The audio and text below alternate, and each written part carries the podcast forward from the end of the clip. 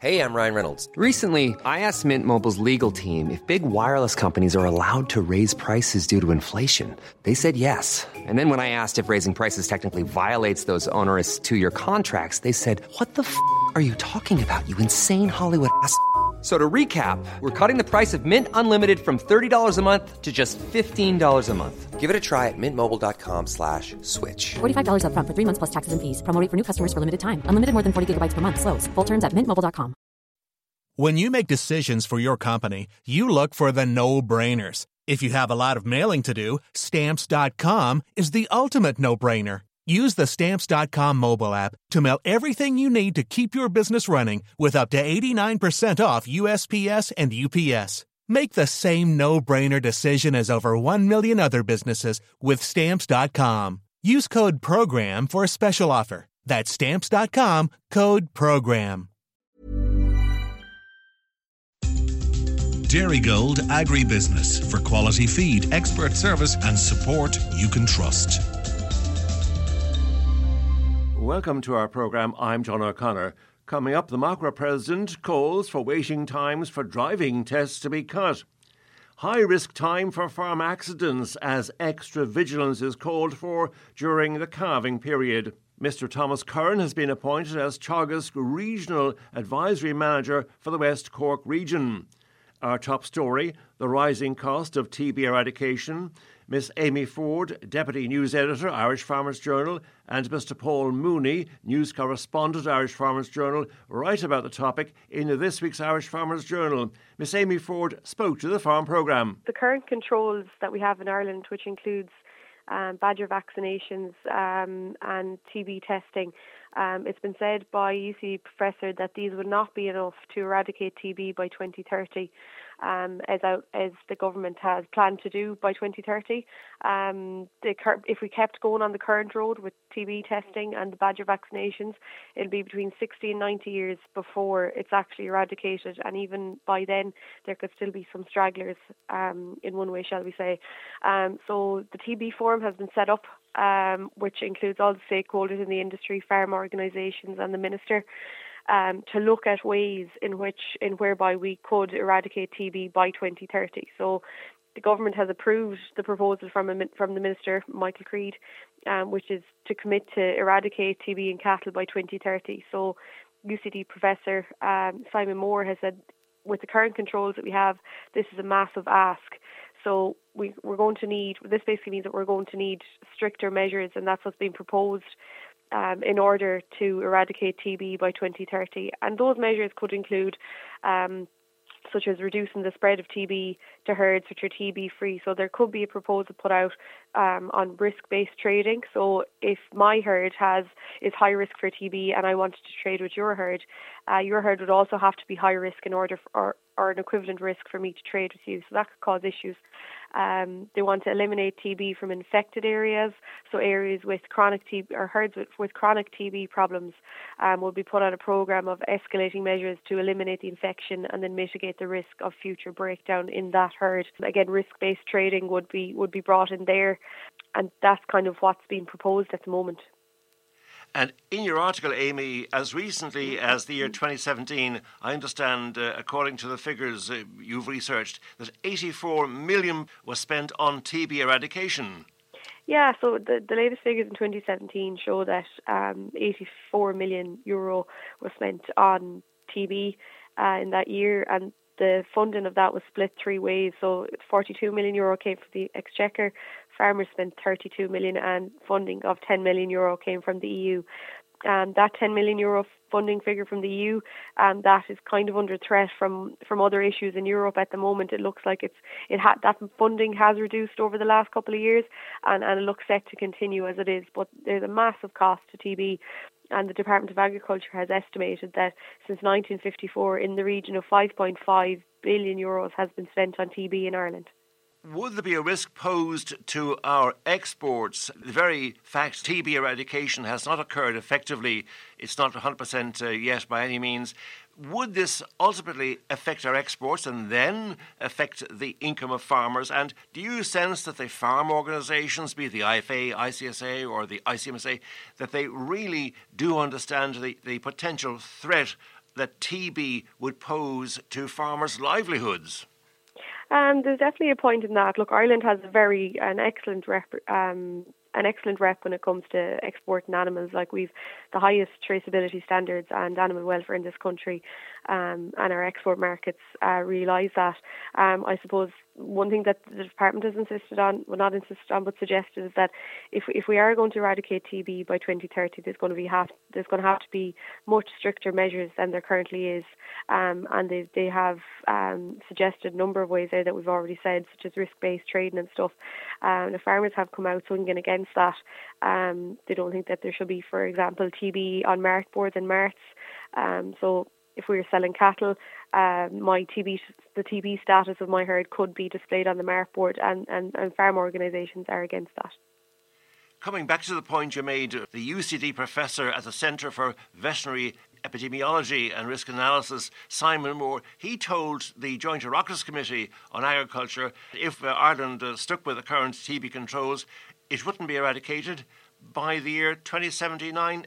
To hear someone in that situation point out how extremely hard it's going to be, well then I think farmers and everyone should be bracing themselves for far, far tighter controls. And as you say there, some people might regard it as very unfair and damaging potentially, but the status of your herd to be displayed at the mart and people to know exactly what the health status would be of the animals they might be considering purchasing. We should brace ourselves for far tighter controls if we are to improve that date of twenty seventy-nine. That's so far away. Yeah, definitely, and our farmers should prepare for that. Again, there's a couple of meetings left of the T B forum with, with the Minister and, and other stakeholders, including the farm organisations, and it's expected that there will be a report on, on how we are going to eradicate T B by twenty thirty um, to come out of that. Um, but I suppose, just going back to your comment there, and Professor Moore, he, he said that in Australia, in the example there that's given, and you can see it in this week's Irish Farmers Journal, that T B was eradicated in Australia after a very long and expensive campaign, and there they included um, restrictions on risk-based trading, so trading between certain um, T B status of herds, um, and there was restrictions on herds uh, for trading of up to eight years, and in, in geographical areas as well. So they kind of did it in, how will I say it, like a county by county but a state by state basis in Australia, um, and obviously that was seen as very risk-based trading. If we go down the road in this country, it's it's a very different way to how it will be in Australia. In Australia there's uh, massive tracts of land. Here we're nose to nose with our neighbouring herds, um, so T B is much easier to spread, um, but definitely, as you said there, uh, tighter controls are to be expected uh, for farmers in order to eradicate the disease by twenty thirty.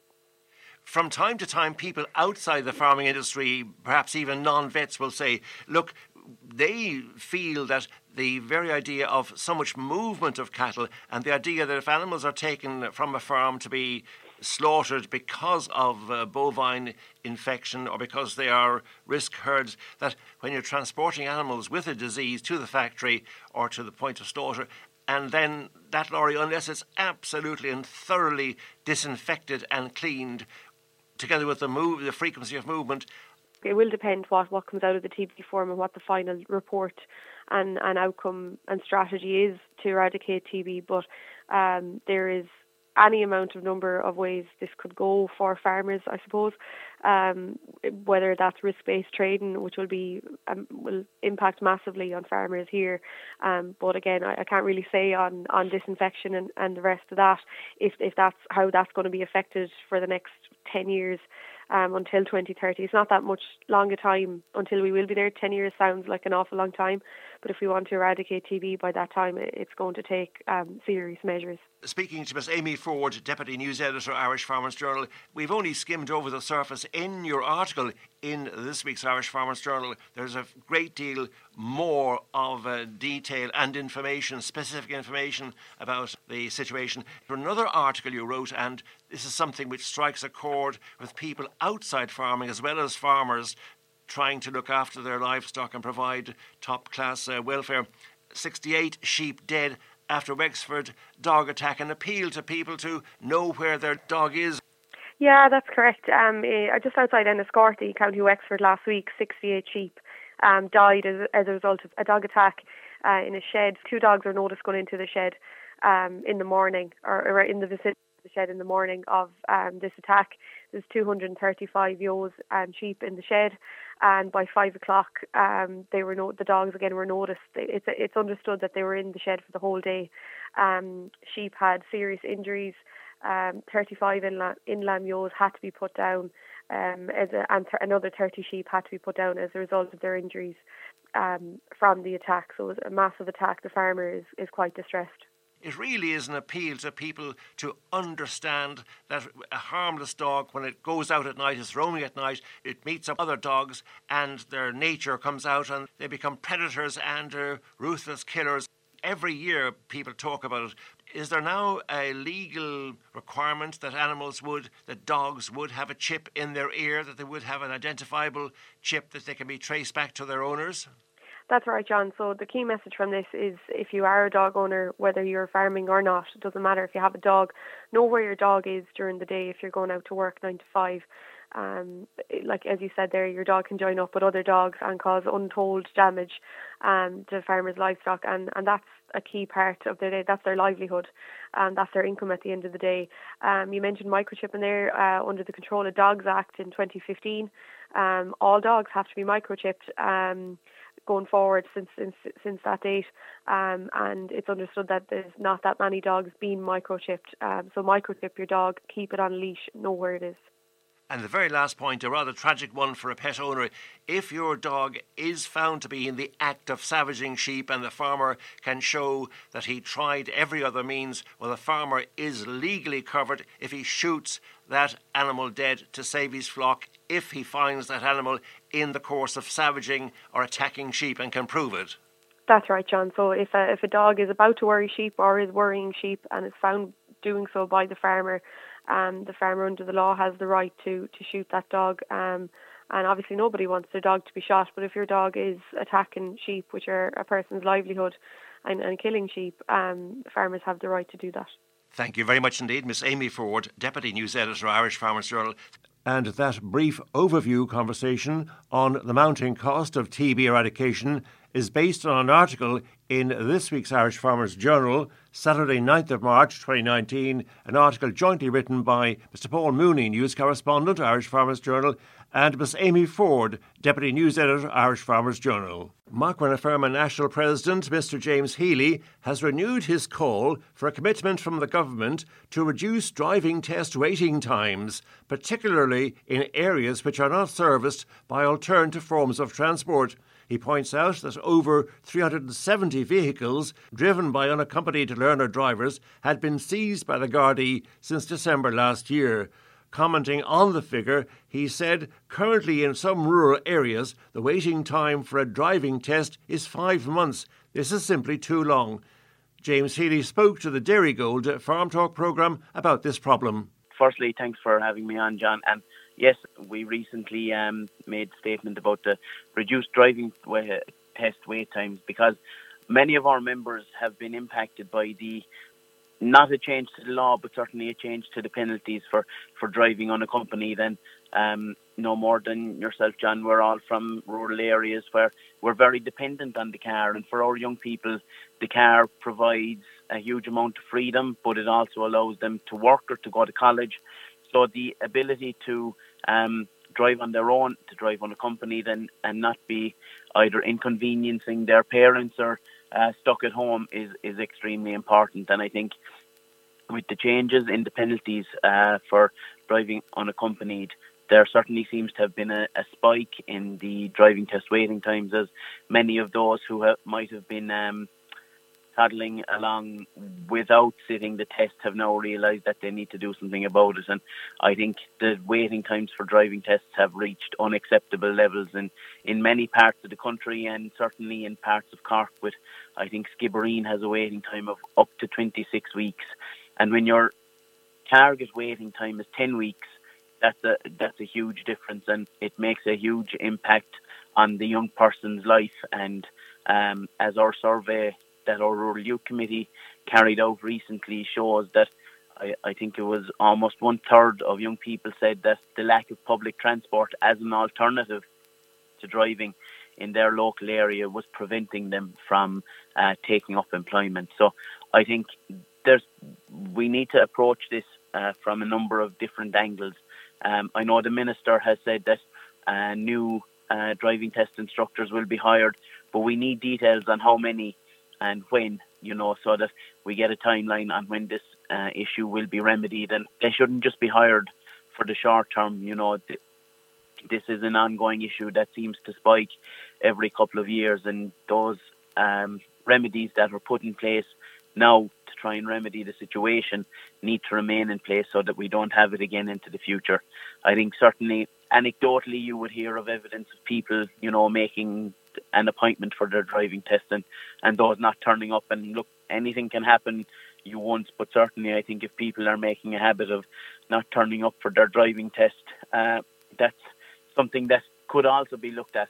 And I, I think that the third element that needs to be looked at is, and it probably impacts on all of us, is rural transport, rural public transport, because I think, look, I'm only out in Dunamore, we're relatively close to Cork, we're quite close to Mallow, but the number of bus, buses that service Dunamore is, is quite small, and certainly the times that they run at don't uh, enable people, young people, uh, older people, uh, be it to go into Cork or to Mallow, Uh, or, to, you know, they're not at the right times. And I think we need to seriously look at the availability of public transport in rural areas to aid all of our uh, people living in uh, rural communities. Of course, everyone agrees with the principle of safe drivers, knowledgeable drivers, drivers with a certain minimum degree of experience. But there's an awful lot of waiting between the different stages, and it must cause an enormous amount of frustration, people going to college, to work, et cetera, and families uh, under pressure. You certainly, and I think if you get your provisional licence at, or your learner permit, uh, as they call it now, uh, at seventeen, there's six months where you cannot apply for uh, a driving test. And I think, look, that's appropriate that um, somebody who's just starting out, there should be a period of time where they have to they have to go and do their twelve uh, driving lessons. They have to gain some experience. And I think, but then that once that waiting period is over, there should they should have the ability to sit their test within a reasonably short uh, period of time, because no doubt that, as, as many of your listeners know, and many of the people listening to the programme are probably parents, and it does place quite a strain on those, uh, on the resources of the family to make sure that that young person can go to college every morning or can can go to their job. And I know that uh, there's many, you know, young apprentices or maybe people that are in agricultural college that are on placement in a farm that might be half an hour or an hour away, and the, that's two hours maybe out of a parent's time uh, every day that, you know, we're asking them to give up. And the, the shorter the period of time that that inconvenience is in place, um, the better I think it is for everybody.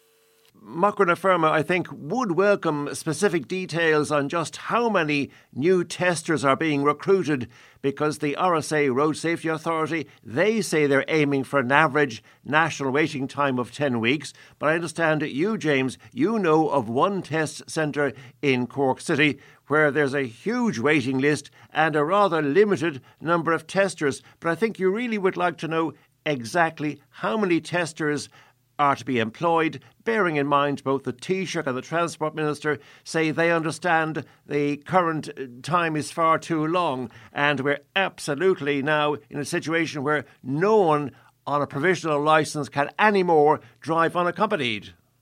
Yes, I, I suppose while the law was the law, maybe the, a blind eye was being turned to the uh, to some of the, the driving unaccompanied that was happening. And uh, look, the, the, you know, the statistics would show that there was uh, people being punished for driving unaccompanied, but um, certainly the increase in the penalties over the last couple of months has changed people's attitudes. And I think um, that's why it's so important that we get the details that, that, that we're asking for and that you have mentioned there around the number of driving test instructors that are testers that are going to be hired, because I know of one test centre uh, in the city uh, where there is over six thousand applications uh, for, from people waiting to sit their driving test. And I believe uh, it's seven driving testers that are working in that centre. And I can only imagine how long it's going to take them to work their way through all those those young people waiting to sit their test. So, you know, I think this is an extremely important issue, and but we shouldn't let it uh, override the fact that uh, when if they manage to bring down the driving test waiting times, there is still the issue of rural transport. And I think we have a tendency for a problem to get solved in the short term, and we turn our, you know, we move on to the next issue. But this isn't an issue that we, we can forget about, because maybe driving isn't for everybody. Um, you know, many of our older people, maybe the, the car isn't an affordable way for them to, to get around, or maybe the, they don't feel safe driving anymore. Uh, and they have to have an ability to get around as well. And, you know, whether it's rural isolation or, um, you, you know, even just the ability to go to the post office. And, you know, we're asking our, we're asking people in rural communities to go farther and farther for many of the, the um, infrastructure, be it the post office or the shop. They're having to go farther and farther now, and it's making the, the people more and more dependent on the car. And I think we need to seriously look at people's ability to... to It's that time of the year. Your vacation is coming up. You can already hear the beach waves, feel the warm breeze, relax, and think about work. You really, really want it all to work out while you're away. monday dot com gives you and the team that peace of mind. When all work is on one platform and everyone's in sync, things just flow. Wherever you are, tap the banner to go to monday dot com. Ryan Reynolds here from Mint Mobile. With the price of just about everything going up during inflation, we thought we'd bring our prices down. So to help us, we brought in a reverse auctioneer, which is apparently a thing. Mint Mobile Unlimited Premium Wireless. How to get thirty, thirty, how to get thirty, how to get twenty, twenty, twenty, how to get twenty, twenty, how to get fifteen, fifteen, fifteen, fifteen, just fifteen bucks a month? Sold! Give it a try at mintmobile.com slash switch. forty-five dollars up front for three months plus taxes and fees. Promo rate for new customers for limited time. Unlimited more than forty gigabytes per month. Slows full terms at mint mobile dot com.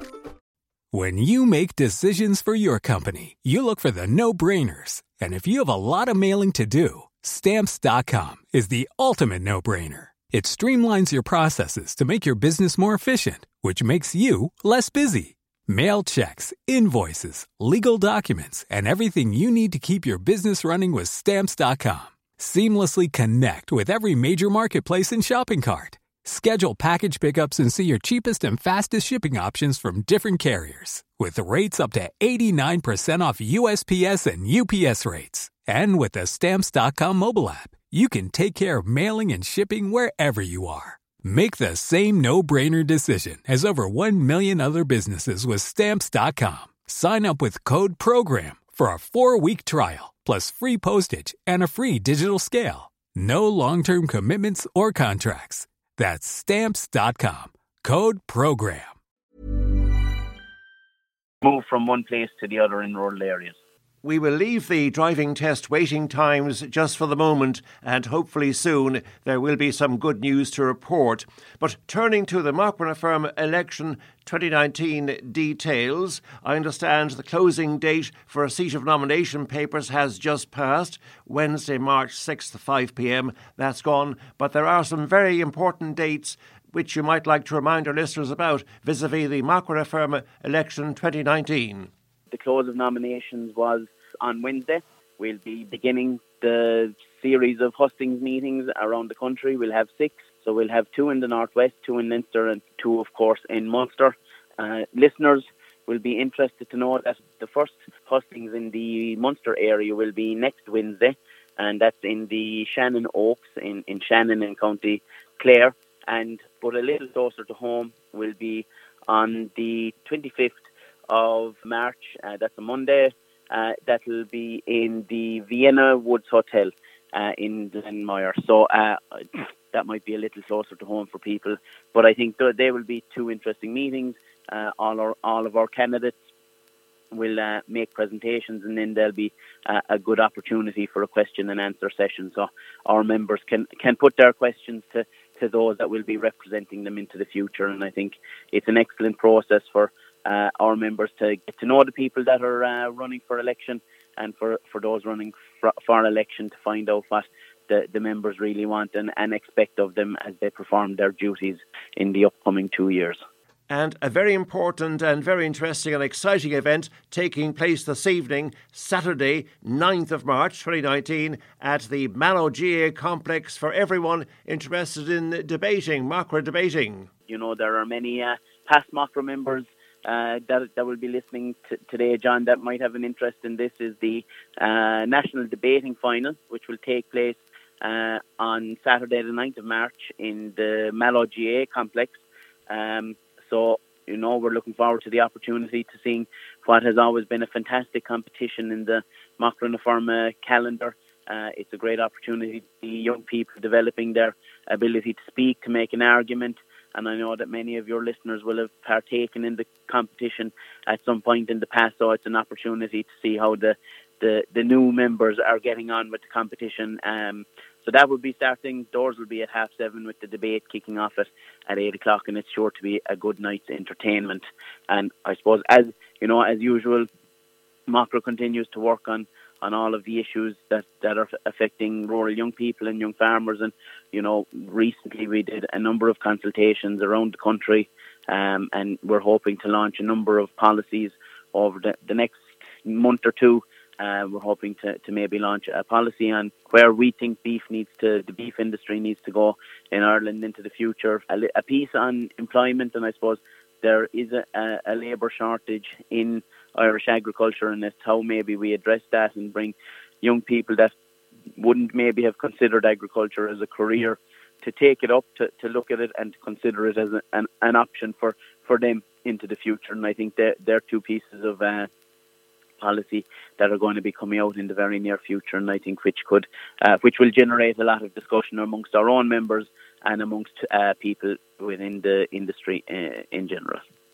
And James, the subject for debate at tonight's uh, Macra debating finals at G A Complex, Carragoon, Mallow, just outside Mallow, about two or three miles outside Mallow. But the main topic of the event tonight, ninth of March in Mallow. So the debating will be taking place. Uh, doors will be at half seven. Uh, the debate will kick off at eight o'clock, and that's in the Mallow G A Complex.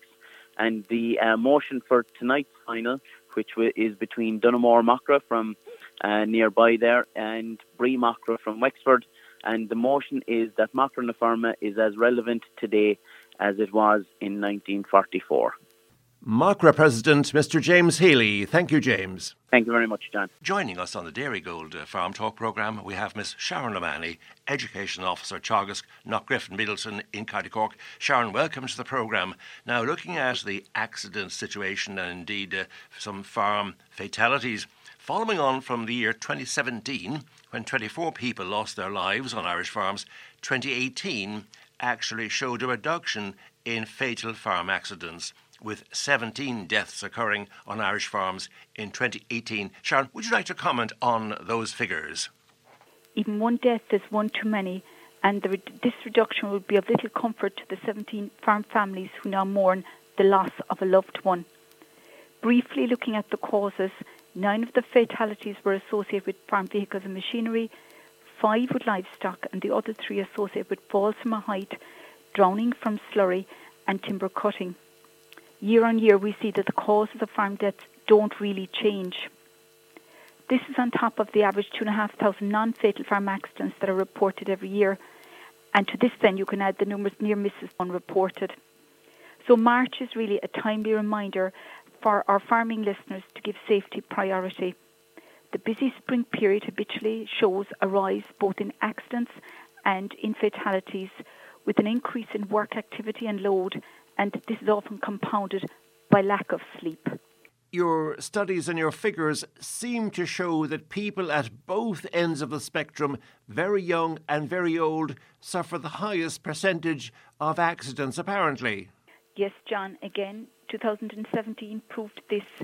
Ten of the farm fatalities that occurred did so to people over the age of sixty-five, and within this ten, fifty percent of these occur to people over the age of seventy-five. Elderly farmers are particularly at risk of being struck by a moving vehicle. Even a vehicle moving at a smart walking pace covers two metres per second, so it really gives the person in his path very little chance of avoiding impact. We need to be particularly vigilant where there are elderly people around the farmyard. Look, they may have impaired eyesight or their hearing mightn't be as good as it was. They'll also have a slow reaction time, and their mobility will also be reduced. Similarly, extra care should be taken to ensure the safety of elderly farmers when handling livestock, particularly cows, around calving. Avoid entering the pen with a freshly calved cow, and it's always advisable to have her securely restrained either before administering anything to her or attending to the calf. This applies to everybody, not just the elderly, and young people are as much at risk of um, injury or um, accident through contact with livestock as are the elderly. People of any age working on a roof, uh, they would appear to be working in a very hazardous uh, situation potentially, but many accidents and fatalities can occur when people are working at uh, far lower heights than uh, rooftops. I suppose, yes, it seems a bit strange to say, but deaths from falling from height have predominantly been from between seven and eleven foot, yes indeed, off a ladder or a low roof or even from a tractor. The reason is, when you fall, you fall at approximately thirty foot per second, so from this height you stand very little chance to help yourself. In two thousand seventeen, two fatalities resulted from falls from tractors and a third where a victim fell off a ladder when repairing roof sheeting. Really, ladders should only be used as a means of access or for work for very short duration where there's no other safe way of doing it. If work can't be done from beneath, then a mobile elevating work platform or a tower scaffold should really be used. Alternatively, if access onto a fragile roof is unavoidable, install perimeter edge fencing or protection and roofing ladders and crawl boards on the roof surface.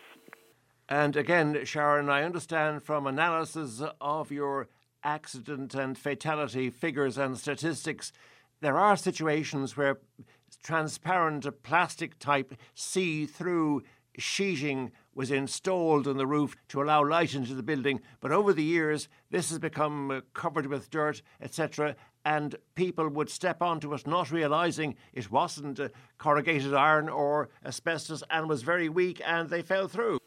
Indeed, very often, uh, over time, it's hard to distinguish between the perspex and the galvanised or the asbestos.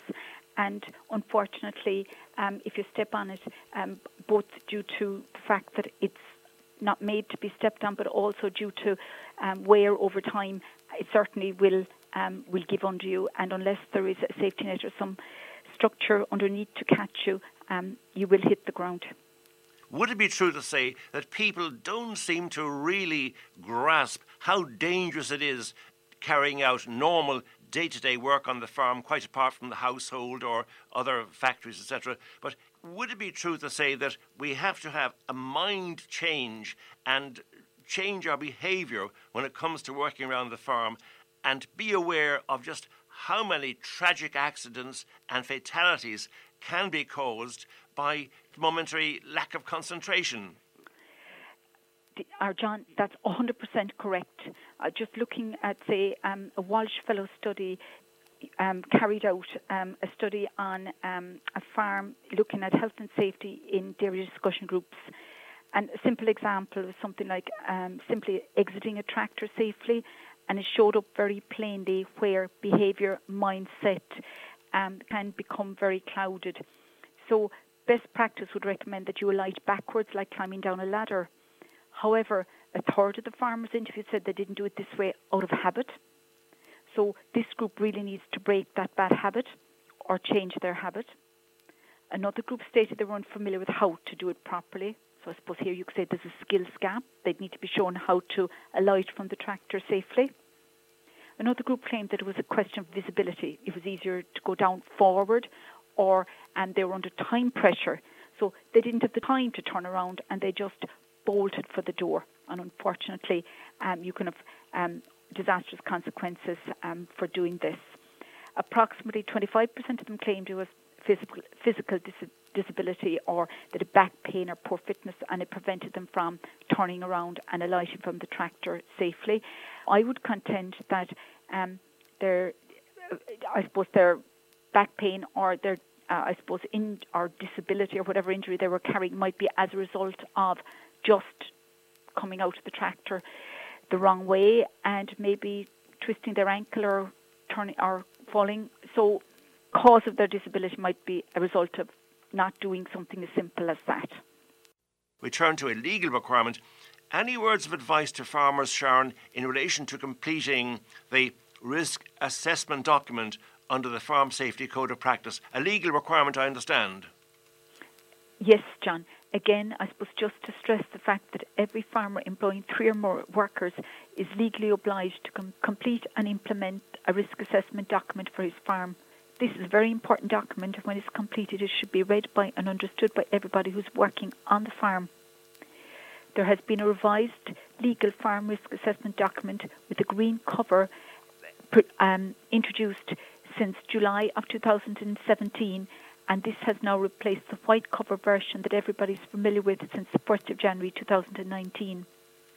This is available from any Teagasc office, and if during two thousand nineteen new machinery, plant, buildings or animals are brought onto the farm, use the new version of risk assessment document to include them. In addition to the short half-day training courses on completion of the Farm Safety Code of Practice, we also deliver the half-day farm safety course, which is a mandatory requirement to draw down TAMS funding. If anybody listening is interested, just contact your local office, who will be able to give you details of any upcoming courses in your area. And finally, raising awareness of the risk factors which could cause injury and death to yourself or to a loved one is a vital first step to an effective safety management system on your farm. Thanks, John. Thanks indeed for that very comprehensive overview. Thank you very much indeed, Miss uh, Sharon O'Mahony, Education Officer, Teagasc, Knockgriffin, Middleton in County Cork. Thank you, Sharon, very much indeed.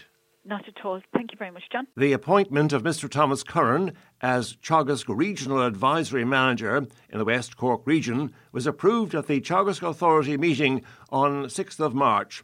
Teagasc managers lead the delivery of Teagasc advisory services to farmers and the delivery of educational courses in the regional education centres. From a farming background in County Waterford, Thomas Curran began his career in Teagasc as an agricultural advisor in Dungarvan, before moving on to spend fourteen years as an advisor in West Cork, working out of Skibbereen, Dunmanway, Bandon and Clonakilty. In the last five years, he has worked as a Teagasc farm business structure specialist, where he focused on the development and promotion of collaborative farming business structures. These include farm partnerships, share farming, contract heifer rearing, cow leasing, contract cropping, long-term land leasing, while also developing significant expertise in farm succession and inheritance. Over the last two years, he has led the development of Ireland's very first machinery sharing cooperative in collaboration with I C O S, while also developing a national discussion group strategy to increase the capacity for contract heifer rearing between dairy and dry stock farmers. Thomas Curran qualified with a Bachelor of Agricultural Science degree from U C D in nineteen ninety-six. He went on to complete a Master's Agricultural Science degree through the Walsh Fellowship Programme. More recently, he completed a postgraduate in Leadership Development in the Irish Management Institute. Speaking following his appointment, Thomas Curran said he was delighted to take up the Teagasc management role in the West Cork region, and he looked forward to working closely with the farming community and the agri-food sector in the region. He said that Teagasc had a strong team of advisors who were working hard to support economically, socially and environmentally sustainable family farms in West Cork. He said Teagasc were also supporting the development of current and future farmers through the delivery of education and training courses, designed to provide them with skills and knowledge to equip them for a successful and fulfilling future in farming. The vacancy in West Cork arose following the retirement of Mister Billy Kelleher as Teagasc Regional Manager in the Cork East region. Mister John Horgan moves from West Cork to manage the Teagasc Advisory Services in East Cork. Professor Tom Kelly, Director of Knowledge Transfer in Teagasc, congratulated Thomas Curran on his appointment and thanked Mister Billy Kelleher for his dedication and commitment to the Teagasc Advisory Service during his long career and for the help, assistance and wisdom he delivered to farmers in the areas he worked. Confirming the appointment of Mister Thomas Curran as Teagasc Regional Advisory Manager in the West Cork region. The Mercosur talks resume next week. The next round of trade talks between the European Union and the Mercosur group of countries from South America will take place in Buenos Aires next week, commencing on Monday, eleventh of March. The Minister for Agriculture, Food and the Marine, Michael Creed, T D, met with his Turkish counterpart, Doctor Bekir Pakdemirli, Minister for Agriculture and Forestry, in Istanbul on Thursday. The meeting covered existing and future opportunities for technical cooperation and trade in agri-food products between Ireland and Turkey. Discussions particularly focused on prospects for renewed live cattle exports from Ireland to Turkey. The I F A National Sheep Committee Chairman, Mister Sean Dennehy, contends that the Minister for Agriculture, Mister Creed, cannot impose compulsory E I D tagging on sheep farmers at an additional cost of two million euro per annum, and at the same time allow marts and factories off the hook with voluntary implementation of the measure.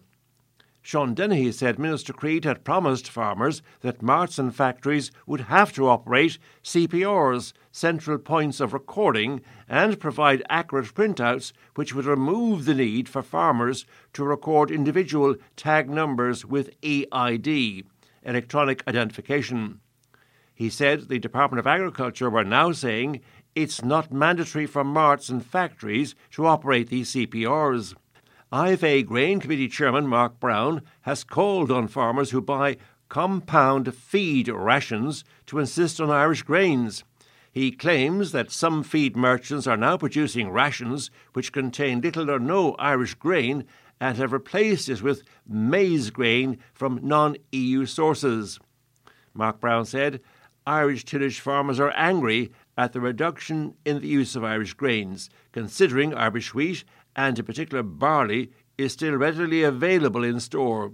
Mark Brown says we are forecast to import in excess of one point three million tonnes of maize for the current marketing year, with the majority of this originating in Canada, Brazil and the Ukraine.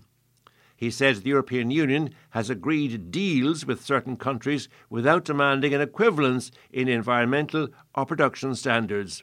And that's our programme for this morning. I'm John O'Connor. Thanks to John Foote on controls, and as always, a very special thank you to you, the listener, for tuning in. Have an enjoyable weekend. The next uh, Farm Talk is scheduled for this coming Wednesday evening after the ten o'clock news. Dairygold Agribusiness, for quality feed, expert service and support you can trust.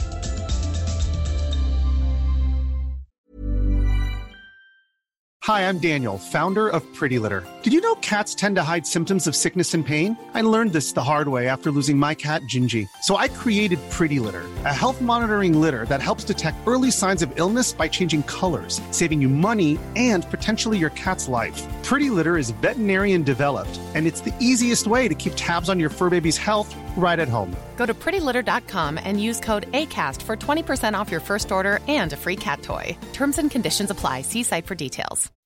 When you make decisions for your company, you look for the no-brainers. If you have a lot of mailing to do, Stamps dot com is the ultimate no-brainer. Use the Stamps dot com mobile app to mail everything you need to keep your business running with up to eighty-nine percent off U S P S and U P S. Make the same no-brainer decision as over one million other businesses with Stamps dot com. Use code PROGRAM for a special offer. That's Stamps dot com, code PROGRAM.